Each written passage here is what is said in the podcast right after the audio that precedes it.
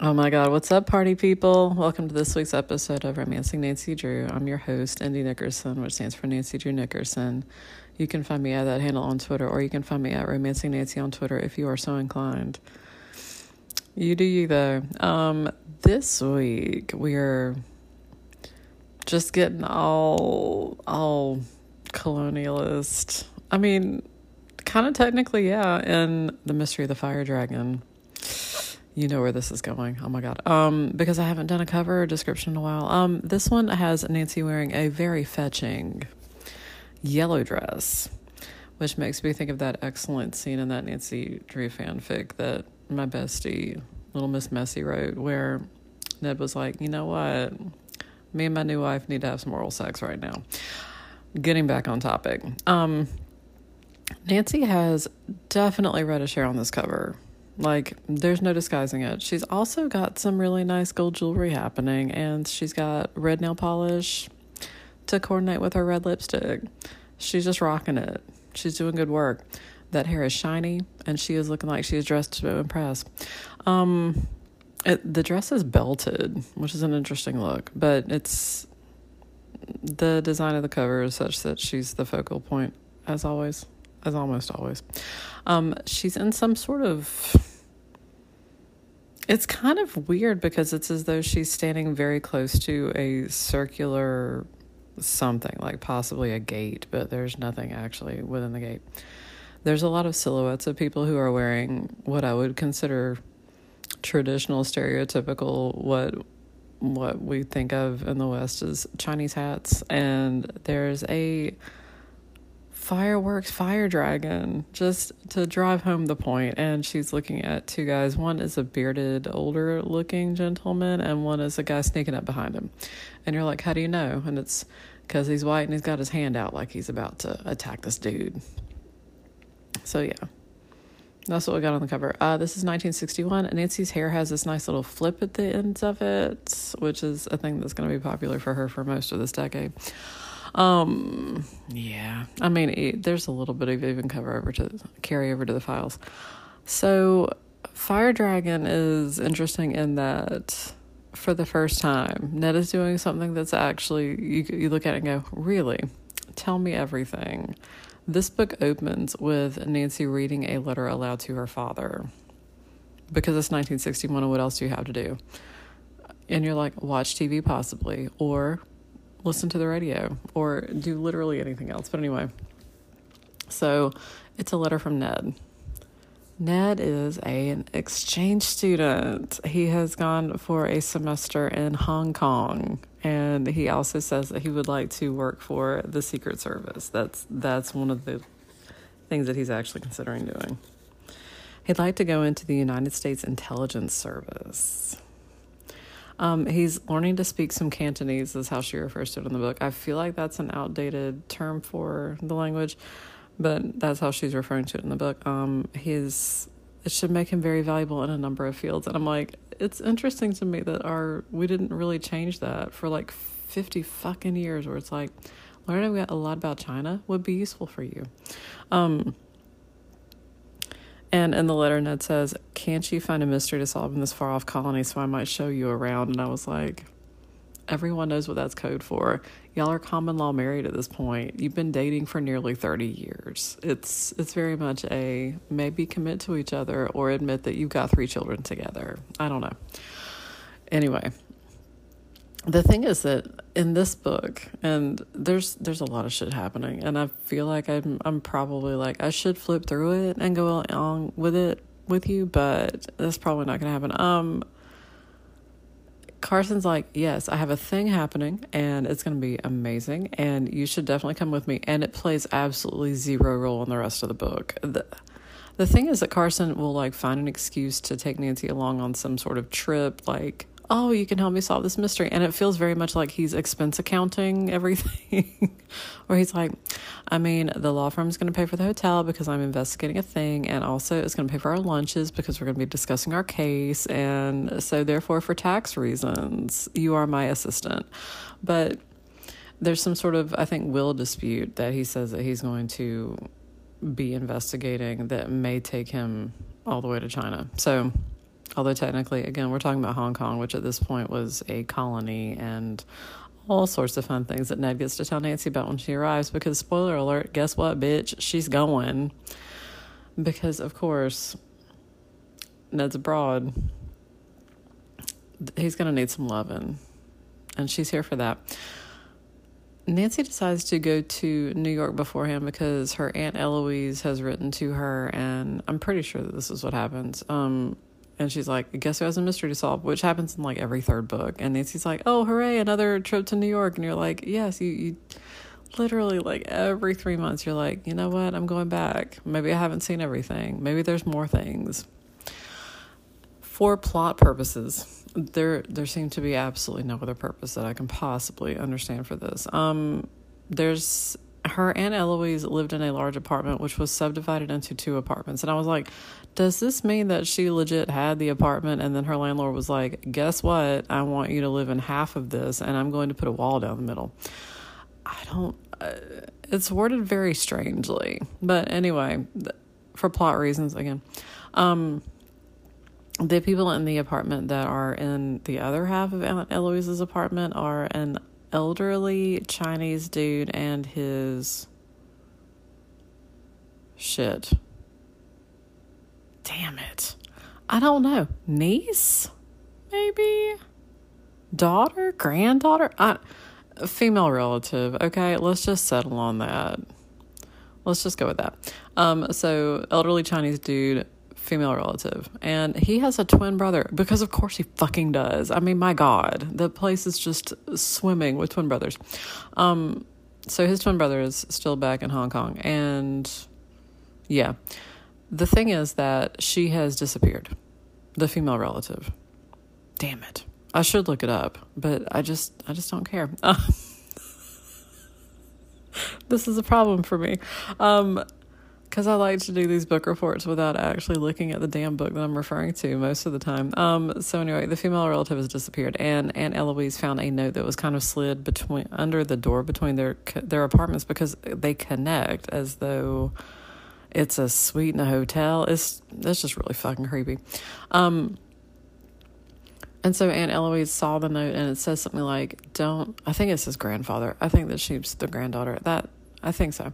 Um, it says like don't don't freak him out or anything. Um, I will try to be back soon, but be careful. Like it's it's so vague, and it actually ends mid note. Like it's clearly she was cut off or interrupted when she was writing it, and so the female relative granddaughter slid it under the door, like knowing that it, it was incomplete. I wasn't going to give her the whole story, and I was like, of course not, because if it had, there would be no book. So and Eloise invites Nancy. Nancy, of course, invites Bess and George, who are like, hell yeah, we would love this. Um, because always, yes. So they go up to Aunt Eloise's apartment and they go next door and they meet the elderly gentleman. So apparently, when the granddaughter left the note, she left a separate note for her grandfather. And the separate note for her grandfather said, Oh, I'm going away with some college friends. I don't know when I'll be back. Don't worry about me. Um, I'm, I'm going to have a good time. Peace out. And he was like, Fuck yeah. How do I picture him? I don't know. I don't know. Maybe like no. I was about to say like Raylan Givens' dad on Justified, but that is not true because he was a mean old man, and this this is a little sweet dude. Um, they talked to him about what he's doing, and apparently he is he considers himself kind of like a historian or archaeologist, and so he says that he's done some explorations and some research, and he's written a book about it. And Nancy's like, "Oh, is it anything that's like particularly like hidden or mysterious or secret or anything like that?" And he's like, "No, it's just uh, this place that I thought was cool. I'm writing a forward to it, so I've got the the bulk of it done. Um, I think that he talks about some artwork that he found particularly uh, useful or of interest." And Nancy's like, "Oh, that's that's really cool." But like that's that is his passion that's the thing he's been working on and so he's staying in the united states with his granddaughter while she's attending college in new york so that's fun but again we have the connecting door i'm just going to say that so the granddaughter's missing and nancy says okay can you tell me anything about like her the people she hangs out with um, what she does for fun, anything like that. And the grandfather's like, oh, she's very studious. She has some friends at the college, and I'm sure that those are the person, the people that she's out with. And again, Nancy has to be really careful because she doesn't want to like alert him that his granddaughter has been like possibly kidnapped. And again, they don't know. Like maybe she met a dude and she's just gonna go bang him for the weekend, just bang him like a storm door. But so Nancy's like, okay, so, you know, anything else you can tell me? And apparently the granddaughter was working part time at a bookstore that was close to campus. Not a campus bookstore, not like textbooks, more of a like rare or antique or used bookstore, like a, a fancy, a fancy bookstore. Which as soon as I read that, I was like, is this going to turn into the big sleep? Which I've read this book before. No, it doesn't turn into the fucking big sleep, although I fucking love the big sleep. I'm going to need to read that again. So, Nancy decides that she's gonna like go to campus, find out if maybe the granddaughter left any sort of sign with anybody, find out if she did actually go off with somebody at school. And when she goes to talk to them, they're all like, and she apparently was, I think she was staying with her her grandfather at the apartment, but she was also hanging out with the foreign exchange students. And they say that they were they were pretty close to her, but they had not heard about her going off with anybody, and they would know because they are the the group that she hung out with. But Nancy decides that she wants to like kind of try things out a little bit. She looks at George and she's like, "George, we're going to put you in yellow face." And like, oh my when I was reading the book, the way that they word it, and they're very subtle about this. They're like, oh, well, we're just gonna like modify your makeup slightly and give you a little bit of a haircut and put you in her clothes, and you're gonna look like her. And I was like, okay, thus far, and it's never referred to as George looking as though she is not like basically like white Anglo Saxon Protestant. Like, she looks like she's good old European stock. And so when they're like, yeah, we're just going to modify your cheekbones slightly. When I was reading this when I was younger, like I wouldn't have questioned this. I would have been like, oh, yes, of course. And now I'm reading it and going, oh my God, what were. Were you doing weird things with eyeliner? Were you doing some weird contouring? What was happening here? Were you watching weird TikTok videos telling you how to just wear like racist outfits? What were you doing? So they dress her up to look like the uh, possibly, probably kidnapped Chinese woman. And she fucking passes. So the people who like people actually look at her on campus and they're like, "Oh, there's one person who was friends with her who walks over and she's like, "Oh my gosh, hey!" And then she goes, "Oh, you're you're not who I thought you were." So like from a distance, apparently. Mm, but I do love that she when she gets close up to her, she's like, "Oh hell no, no, you ain't her." So they do talk to her, and she's like, Yeah, she was really sweet. Um, she was always really respectful. And Nancy's like, Cool, can you tell me anything else about her? And she's like, Uh, the bookstore, uh, which um, I called the bookstore to see, you know, if she was working there, and they said that she had basically taken a leave of absence. So I was wondering if maybe I could like start working there. And Nancy's like, perfect. You should do that. Um, when they're on campus, like there's a few times where George poses as the missing Chinese girl, and I think it's when they're on campus that George is walking, and she and Nancy and Bess are like investigating another lead or talking to some other people about it, but and they want George to be walking by herself because they think that if if she's seen with Nancy, that they'll like notice that there's something wrong. Um, somebody walks up to her and they're like, "How did you get out?" And they start like basically ushering her toward a car when somebody in the car is like, that ain't her, like drop it. And so they're like, oh snap. And then they get in the car and drive off. And George is like, damn it. Because of course, if they kidnapped her, they would have taken to the location that they're apparently holding the Chinese girl. And so George is like, yeah, I got a feeling that, yeah, it, it feels like she's been kidnapped. And Nancy's like, that seems legit. We're going to go check out the bookstore. So almost as soon as Nancy gets to the apartment house, to in New York to stay with Aunt Eloise, which of course um, Carson is staying back home to settle up some will stuff before he comes to visit. Because we can't have Carson cramping Nancy's style slash cock blocking. Um, somebody sets up a fucking firecracker in the hallway in Aunt Eloise's apartment. Like, very close to the apartment to the point that Nancy is like, I was close enough to feel the heat from that. That that ain't that shit ain't cool. That shit ain't cool. The person, of course, runs away. Um, Nancy's like, that feels like it's significant, might be a distraction. Although, my favorite thing about this is that there's another point in the book where somebody sets off firecrackers in the hallway. And Nancy goes into the apartment that is right next to theirs, and where the elderly Chinese gentleman is. And she's like, Hey, did somebody set off some firecrackers in the hallway? Do you know anything about that? And he's like, Do you think because I'm fucking Chinese that I would know something about some fucking firecrackers in the fucking hallway? And Nancy's like, Uh, I'm asking everybody on the hall, but also no. And he's like, oh, okay. I did love though that he was calling her out for it, where he was like, just because it's fireworks, really, bitch. I did love that. That was nice. Um, but yeah, he's working on his manuscript. He's he's trying to finish that shit up, and they keep reassuring. They're like, "Oh, I'm sure she's having fun with her friends, looking at like the Liberty Bell and some shit. It's fine." So yeah, so they decided to go to the bookstore. Again, I was immediately like, is there a room in back where they're just shooting straight out porn? Like, because of course, any any used bookstore, I'm like the big sleep. So they go in and they're like, "Oh, is the girl who's normally working here?" And he's like, "Oh, because when they walk in, some like fucking busybody is there. She's like, "Oh, what are you here for?" And Nancy's like, Oh, I'm just looking on books about China. And the woman's like, Oh my God, yes, China is the best. I love it. It is so cool. I'm just waiting for the proprietor to get here because he is so late all the damn time. I don't know what keeps him up. And Nancy's like, Oh, okay, can I'm I'm just gonna go browse. So yeah, shh, just hush. Bess and George are like, Oh my God, does she ever shut up?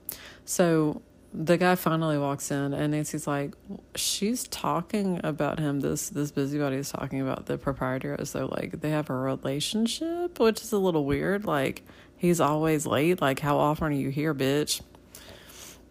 But they don't really find anything. Like they they look around um they they're like okay so it's just everything seems to be fairly normal here they don't see anything that's really standing out to them so it's a good lead though. And so whenever Nancy talks to the friend that they ran into on campus, she's like, Hey, you were talking about maybe getting a job at the bookstore? And she's like, Yeah. She says, You should 100% do that because I think there's something sketch about that place. Bess particularly thinks that there's something a little bit weird about that busybody lady. Like, she seems a bit fishy. She seems like she knows a little bit more than she should, and she's asking questions about everything. So, um, they go back to the apartment house and I think at some point there's um, they come back at one point and it's it appears that the one next to theirs has been ransacked. Now there was a part in the book where um, they tried to bolt everything, but they forgot to bolt the door between the apartments, and it looks like somebody broke into Aunt Eloise's apartment, crossed over, went into the other apartment, ransacked the place. Um, they took the picture of the granddaughter that Nancy had been using to um, compare George with basically so that they could make her look like her.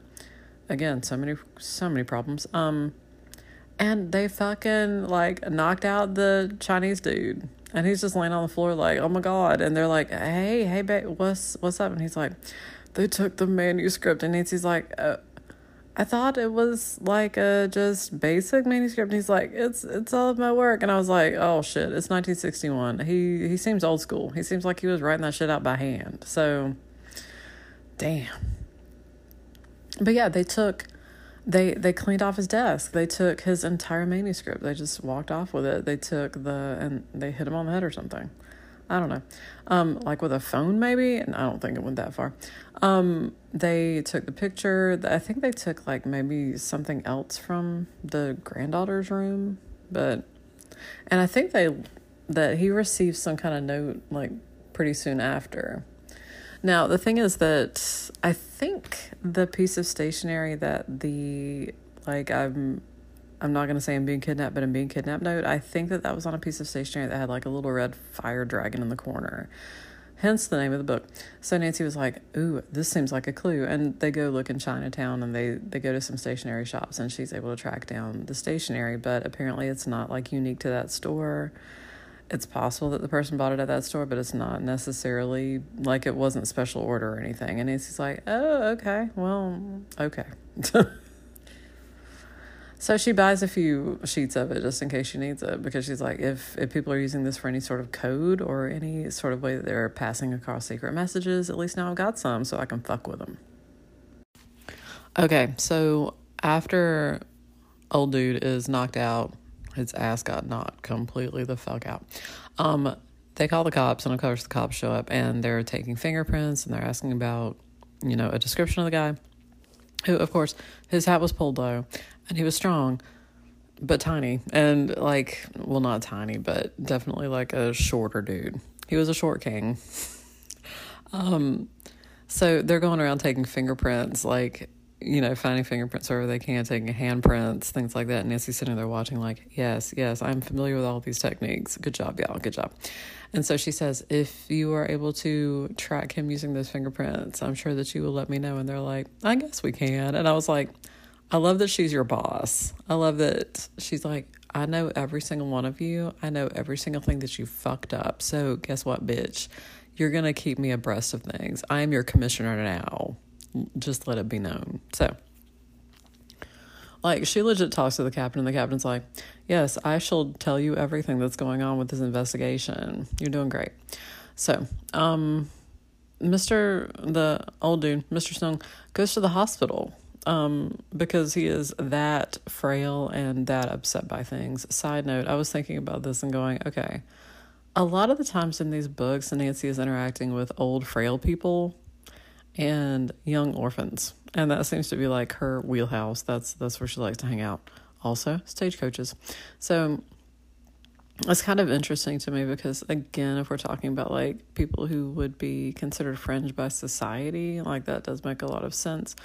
Also, the fact that he's an immigrant, he it feels like in the book like he he doesn't plan to stay in the United States. I'm I'm not quite sure based on the book like I guess he came to accompany his granddaughter so that she would have a chaperone, so she'd have somebody with her, like things like that. He can speak English, but like, yeah, somebody who may not necessarily be looked upon with a lot of kindness. I'm just, I'm just saying, like, I do love though that he was like, really, just because I'm from China, you think I would know who was setting up fucking fireworks in the hallway?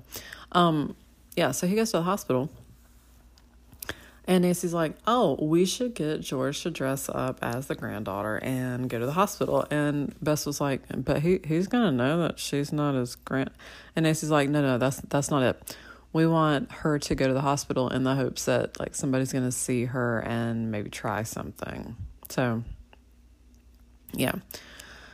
So George goes to the hospital, kind of like lingers in the gift shop or whatever. Nancy and Bess go up to visit him, and he's like, "Oh, I got some flowers, and I'm I'm sure they're for my granddaughter." And they're like, "Oh, can we see them?" And there's a card with this says like basically best wishes for a speedy recovery, and it's got a little fire dragon on it. And Nancy's like, "Oh."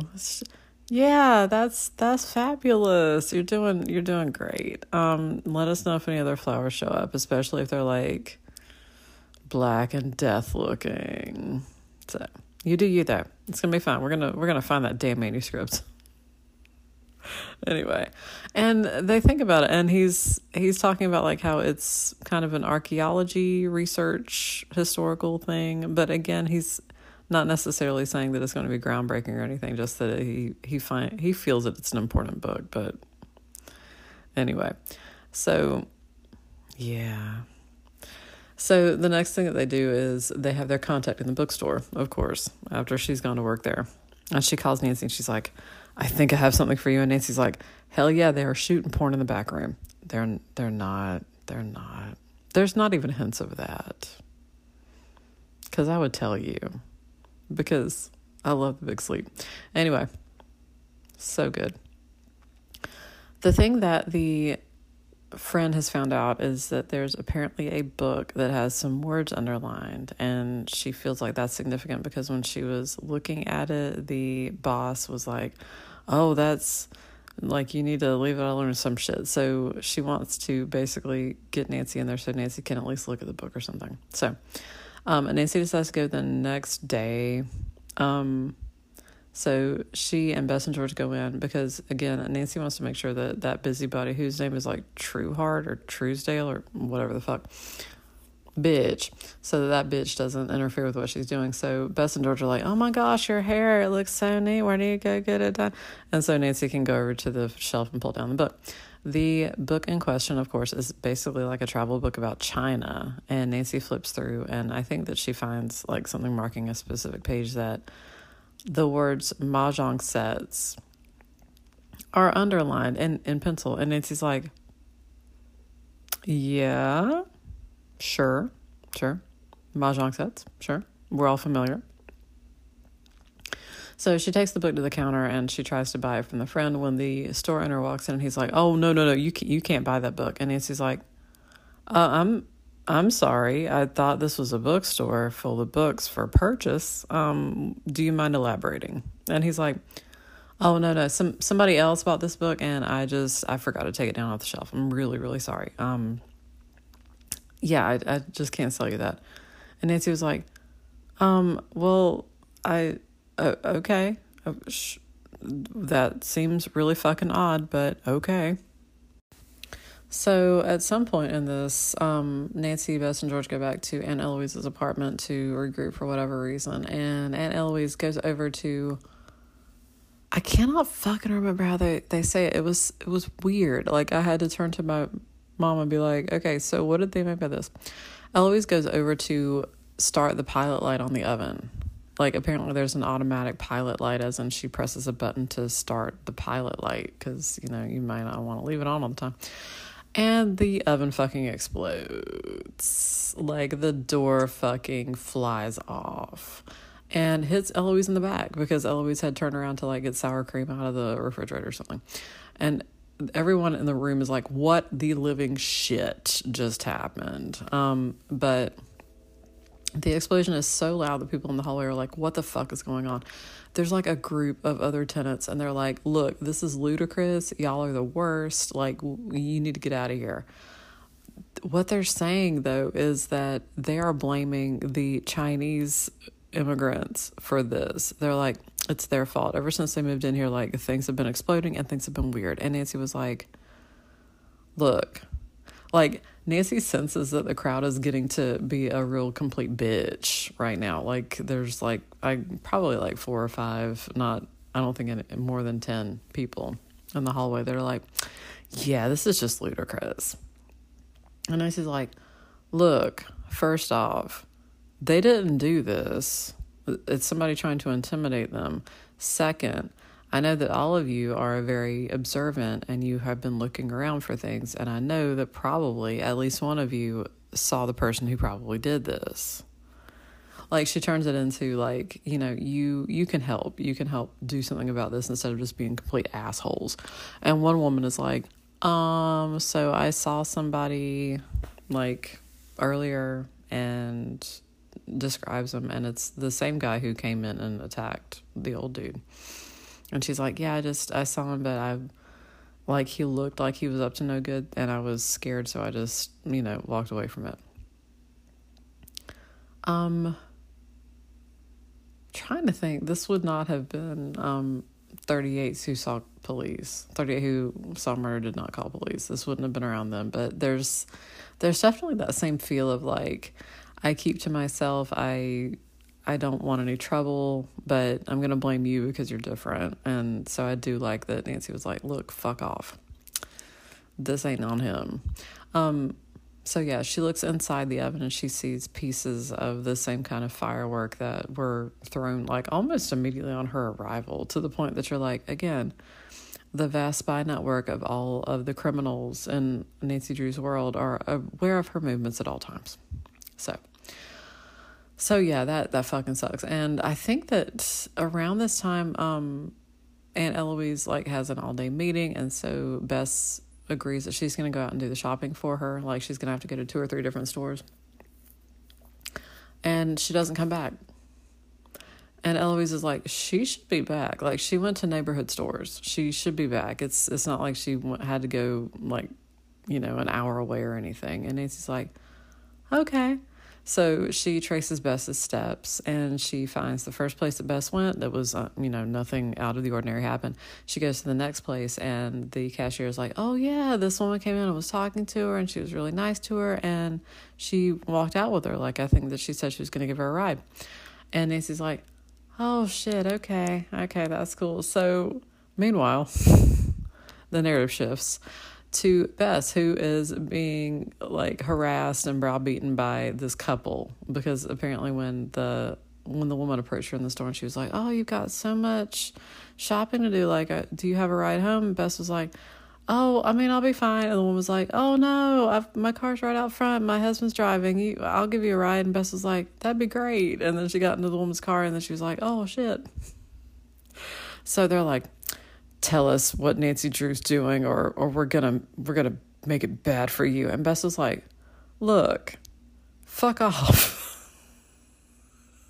she was like, I'm not gonna tell you jack shit. and I fucking love it. Like, Bess is like, look, what what are you gonna do to me? Like, we don't know anything. I don't know what the fuck you think we know, but we don't know anything. and finally, they're like, Bess is like, and you're gonna take me back home, okay? Like, just just shut the fuck up with this. Like, Bess is nervous and scared about what's going on, but she's like, you know, if if you wanted to kill me, you already would have. If you know, what are you saying? Did you lose track of the girl you kidnapped? And they were like, she's in a place you'll never find her. And Bess was like, okay, then what are we here to talk about, bitch? Anyway, so they take Bess to somewhere and drop her off. And of course, at this point, I was like, and where's all the damn groceries she bought? Did they keep them? Did they go bad? Anyway, so like an elderly couple finds Bess, who apparently had been blindfolded and left somewhere. They were like, don't walk or you'll get hit, but somebody's going to stop and see you and stop and pick you up. So I guess I left her on like the side of a turnpike or some shit. Anyway, this old couple is like, did your sorority haze you? And Bess is like, oh yeah, hilarity. Um, can you take me back to blah blah? And she's only like a fucking mile away or some shit. Anyway, so they let her out in the corner, and Bess and George are like, oh my god, Bess, are you okay? And like at this point, it's like one o'clock in the fucking morning, and Bess and George were like. Oh my God, where's Bess? The, like the cops are doing absolutely. We don't we don't know where she is. Is she okay?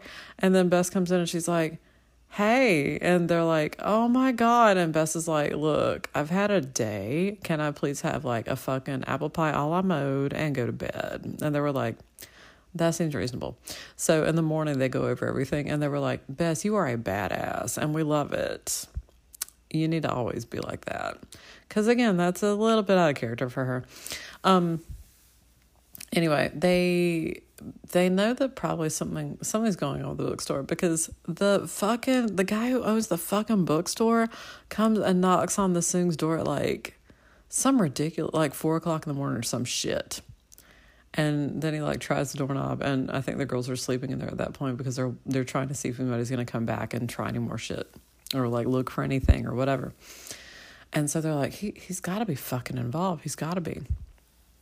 So then the the friend who took the job at the um at the bookstore calls Nancy and she's like, I was fired and Nancy's like, What the shit? You you were working there for like three hours and he fired you and she was like, Yeah, I was like like I think that he was nervous because I was like trying to be a good detective and Nancy's like, That's always how it is. If they know that you're good, they want to get rid of you. Tell me everything.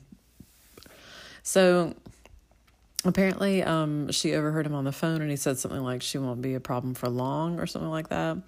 And she saw a an invoice maybe for some i think it was mahjong sets. I think that's what it was. And they were i think going to hong kong or something like that. Anyway so nancy decides that she and nancy's like can you tell me anything else about the place? And she decides that she needs to break into the place because there's a safe in there so Nancy manages to.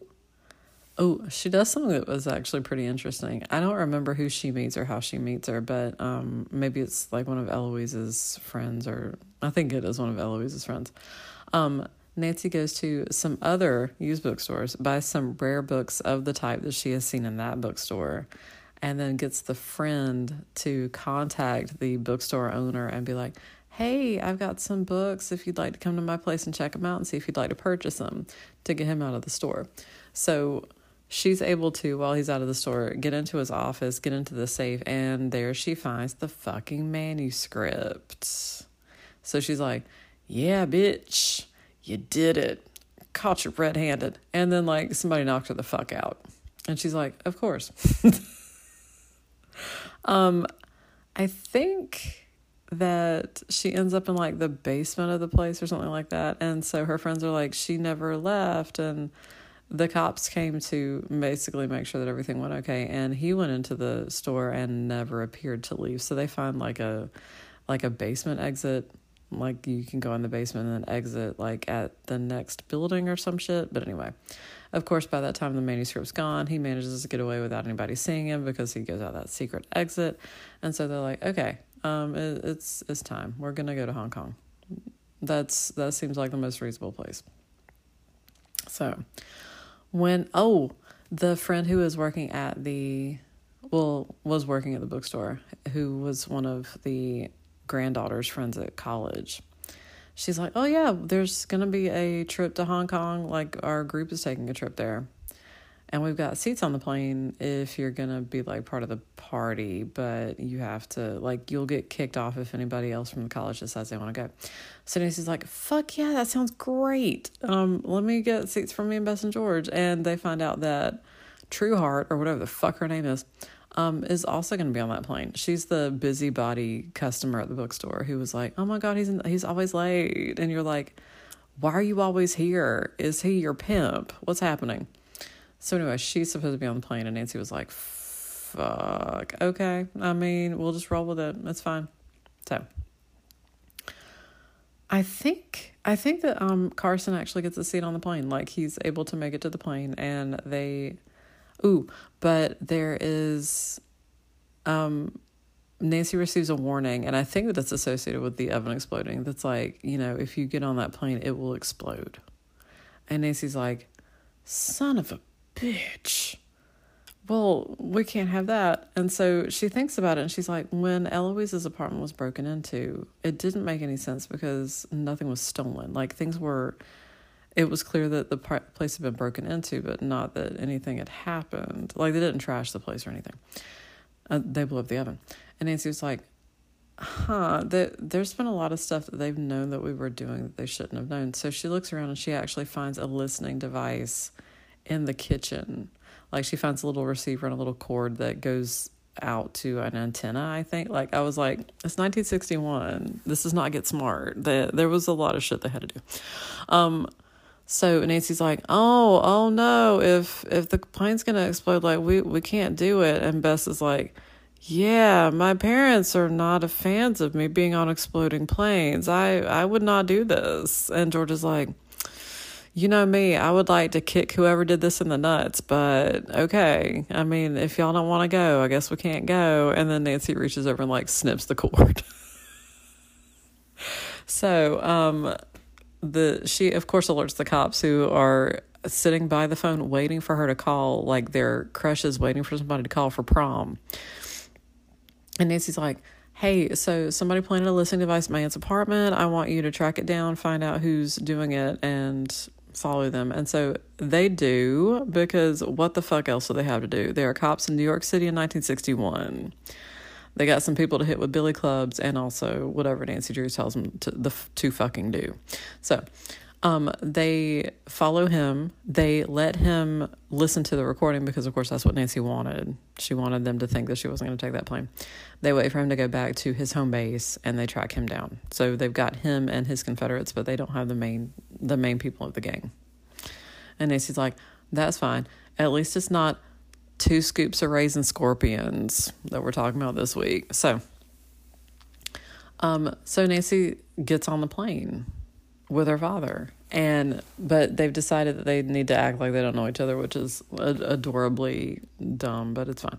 Um and then there's a fucking bomb threat on the plane. Like the marshals come through the plane and they're like everybody act natural. We just we, we got a report of a bomb threat. And Nancy's like what the shit? We told them we weren't going to be on this plane. Son of a bitch.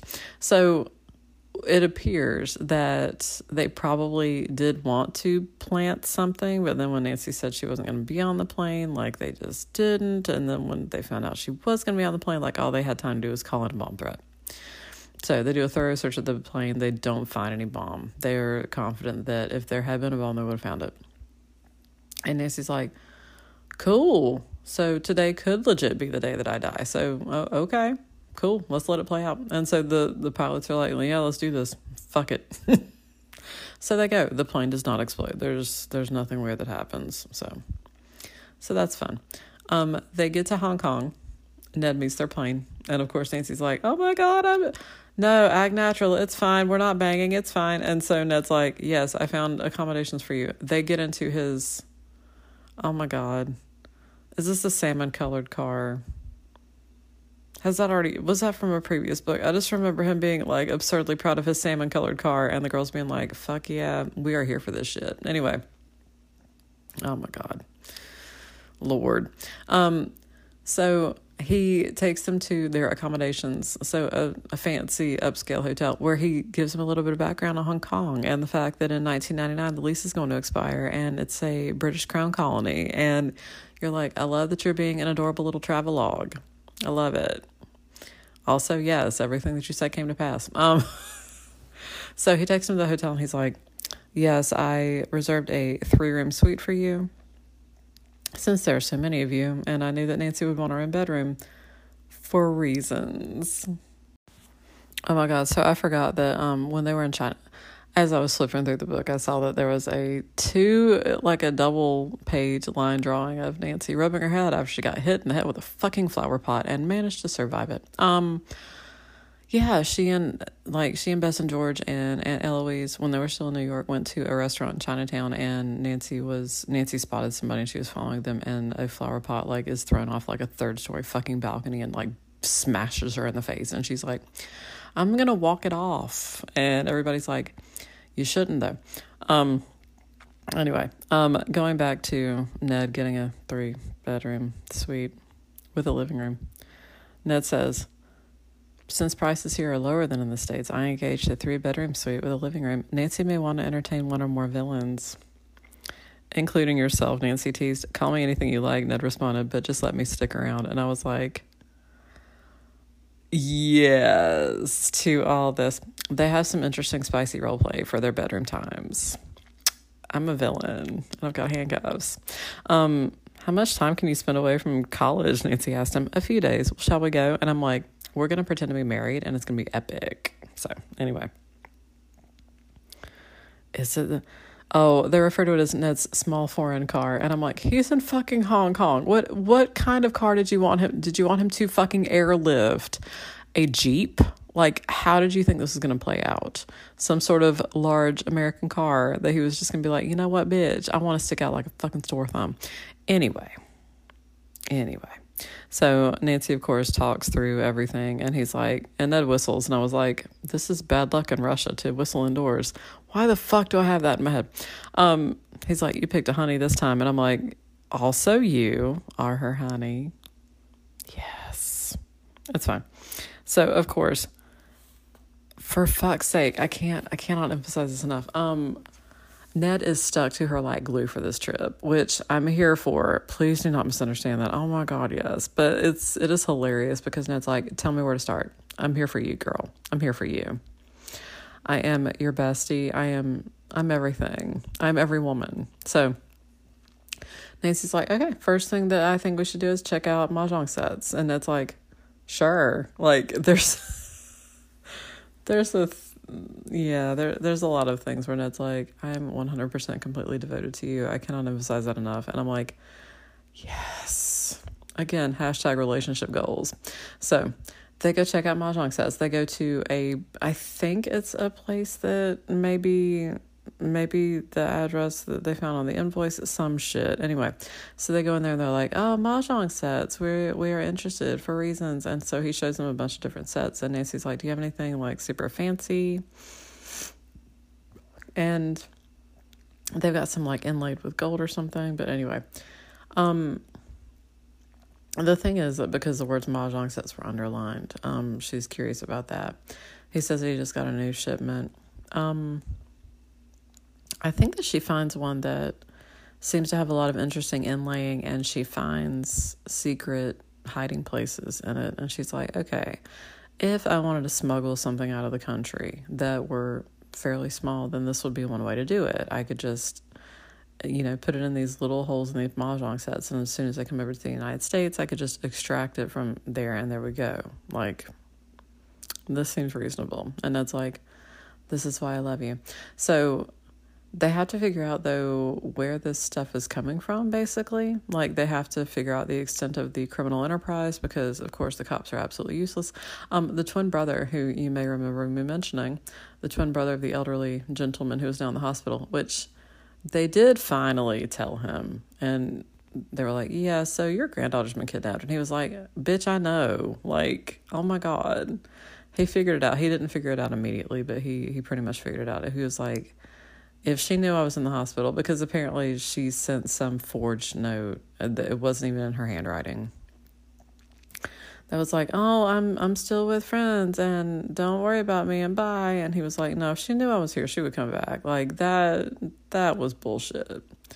So, anyway, but his twin brother used to be the chief of police in Shanghai, and Nancy's like, "That seems useful." I'm sure that he's still got police connections and we can just work some stuff out. So, um, so they decide to. I think that somebody says something about. Oh, it's the fucking busybody from the bookstore.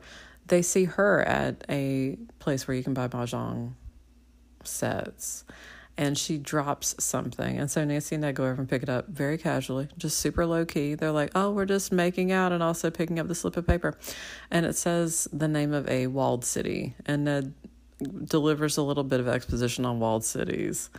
He's like, yeah, they're they're kind of rednecky, like not legit rednecky, but rednecky, like tiny Kentuckies. And they roll up the sidewalks at night and they don't like outsiders. And I'm just saying. And so there's a bunch of farming. And Nancy's like, would that be of any significance? And it's like, uh, they're they're seen as pretty poor. So if somebody came in and said, um, this one weird trick from a local grandmother can earn you a million dollars, they might fall for it. So anyway, which again felt super colonialist like uh it was a bit cringe. Um anyway so they decide they're going to go to one of these places when i can't remember exactly how this happens. It may be at this point.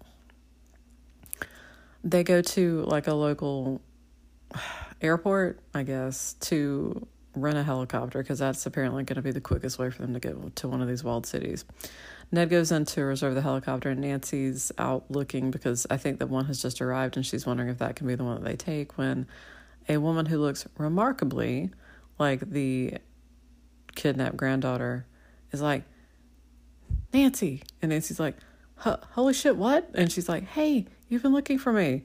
Come over here. And Nancy's like, what how, how what the shit and so she's like come come over i'm on this plane like i I just need to talk to you. It, how's my grandfather doing? And Nancy's like, this feels like a trap. but um, you know, if she can give me some sort of clue, I'm I'm gonna do it. So she waits until she sees Ned coming out of the airport and goes onto the plane because she's like, if anything happens, then at least Ned will have a Ned will know where I am and he can come get me when immediately they grab her and like tie her up and take off.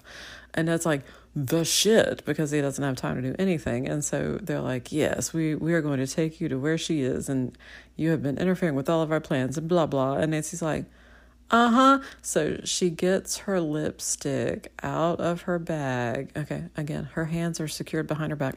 She gets her lipstick out of her bag manages to get over to the window while they're like running their mouths, monologuing about their villainy plans.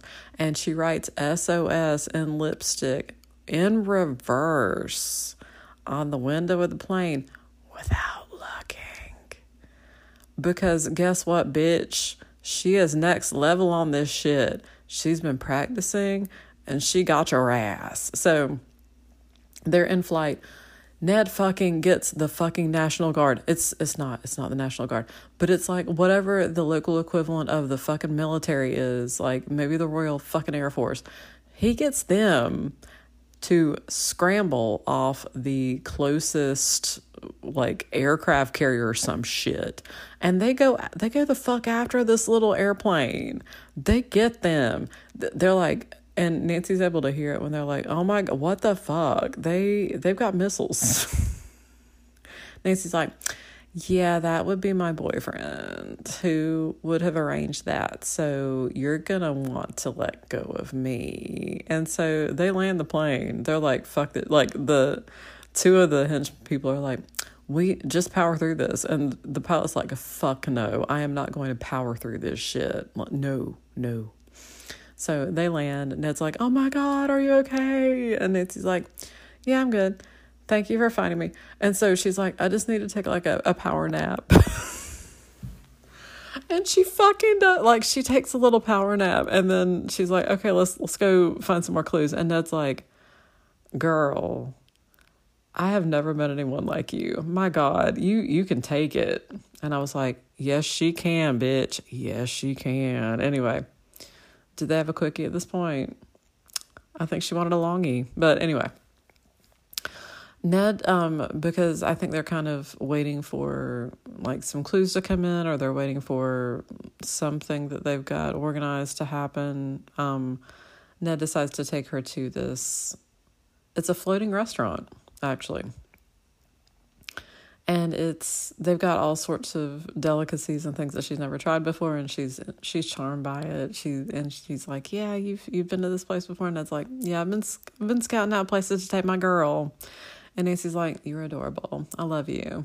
Um, so yeah, they're having dinner together. I think that Bess and George show up because they have been following the busybody. Like Nancy assigned them to that task. That's what they've been doing. So they're like, girl, she shops until she drops. They decided though that Bess was going to approach her and be like, Hey, like I, I really love your taste in things. So let's shop together. So that's what they ended up doing. So of course Bess and George are like, This has been the longest day of our lives. So that's one. Um,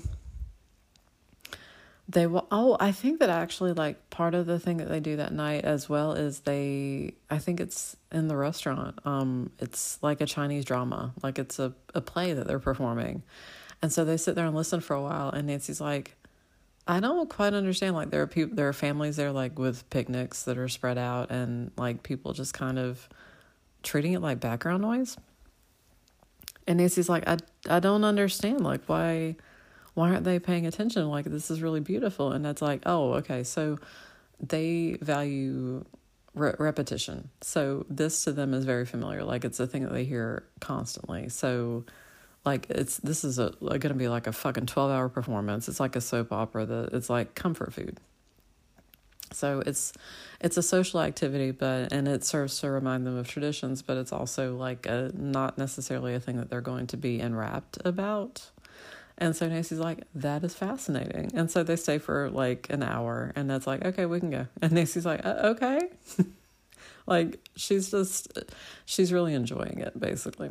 Um, yeah. So again, Ned's like, Ned's with Nancy for pretty much all of this. They do go back to campus for something, like maybe to consult with a, a professor about something. I'm not quite, I can't exactly quite remember what. And it could be about like walled cities or where the likeliest places for them to locate the smugglers or whoever it is.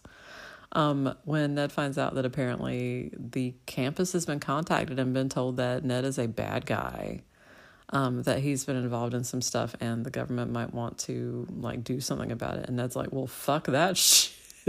I'm just not going to get back until we've got this finished. Um, they do, and in fact, go to the walled city. They go to a farm that's right outside the the gates of the walled city, so it's technically right outside the walled city. And I think I don't know if it's exactly there, but they do find out that there are some poor farmers nearby who um, had been talked into basically taking taking gold and turning it into small whatever small amounts of gold that would fit into the mahjong sets. And Nancy's like, did did they know that they were doing bad things? And Ned's like, Uh, apparently they knew that it was probably sketch, but they were so destitute that they were like, well, I mean, we're not technically doing the bad things. So, so they basically figured it out. It's, um, it's gold that's been beaten down into shapes that's going to fit in there and put into the Mahjong sets as soon as they arrive in the United States. They remove the gold and then they just resell it at, you know, a touristy place or whatever. So, so that's it but they still have to find the granddaughter. Like that's the thing. The I don't know. I think I think they locate the manuscript, but it also feels like a complete afterthought at this point, and it's also not not the central focus of the book, not the central focus of the the robbers. It honestly makes it sound like they're magpies, and it was the thing that caught their attention, or like a red herring, like oh we that was what we were after the whole time, and your granddaughter's just traveling with friends. IDK. So, yeah, yeah. Anyway, so they find out that there's going to be some sort of exchange or trade off or something at a fireworks display. So, again, giving us the, the front of the book. So, they go there. Um, Nancy actually gets grabbed. Like they're they're um, positioned at different strategic locations, trying to keep an eye on everything that's happening. Like Ned's in a separate place, Bess and George are in a separate place, Nancy's in a separate place, and uh, Nancy gets grabbed, and they're like, you know, what what have you found out, or blah blah, or whatever. Um, and she is picked up and taken to where the granddaughter is, and Nancy's like, perfect, like ten out of ten, no notes. Um, the way that they meant what they meant by you're never going to find her is that she's on one of the they refer to it as like a floating city. It's um it's a bunch of boats that are engaged in commerce basically that are out on like in that area of hong kong. And like they move all the time.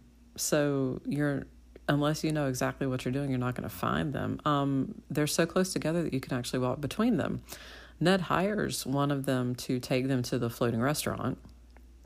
So Nancy had seen that part before, but she didn't. She had never even considered that. So, um, the like the relative of one of the people who was involved in the gang, like it's is that person's boat that she's been kept on, and Nancy's like, oh. So she finds out from the granddaughter that the granddaughter had heard about the smuggling, and she had been so freaked out that she had basically decided she was going to go to the authorities and they found out about it and kidnapped her. And that was that's been the whole point. Like they kidnapped her because she knew about the about the smuggling. She knew too much. Why didn't they kill her? Excellent question. They weren't trying to ransom her. It, it's like i guess they felt too squeamish about it or whatever. So almost immediately actually um they get loose